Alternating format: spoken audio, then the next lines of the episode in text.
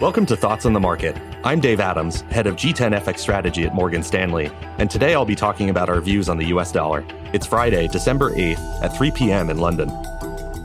The US dollar has fallen about 4% since it peaked in October and has retraced about half of its gains since July. We think this correction should be faded, and we're affirming our call for eurodollar to fall back to parity by the spring of next year, meaning the US dollar will rise a further 8% versus the euro. This is a controversial and out of consensus call, but we think the market is still underpricing weakness in Europe and strength in the US, and a continued widening in growth and rate differentials should weigh on the pair.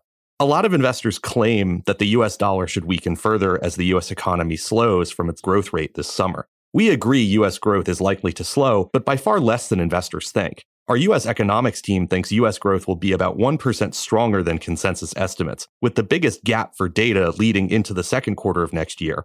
This is a dollar positive outcome. We also hear from investors a lot that weakness in Europe is fully priced, but we respectfully disagree. Sure, there's a lot of cuts priced in for the European Central Bank, but not as much as there should be once the ECB more formally acknowledges that cuts are coming. The real risk here is that markets begin to price in ECB rate cuts below the long run estimate of the neutral rate of 2%. And in a world where the ECB is cutting, this is a real possibility.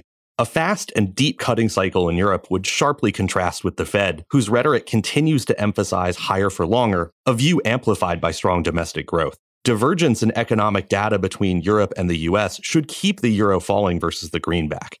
Now, I'm the first to admit that an 8% move in a few months' time is a pretty big move, and moves that large don't happen that often. If we look at options pricing, the market is pricing in an even lower risk of such a move compared to historical frequencies. And it's worth remembering that large moves do happen. Eurodollar fell 10% in a four month window two different times last year. So while this call may be bold and buck consensus, we think the fundamental story still holds. Thanks for listening. If you enjoy the show, please leave us a review on Apple Podcasts and share thoughts on the market with a friend or colleague today.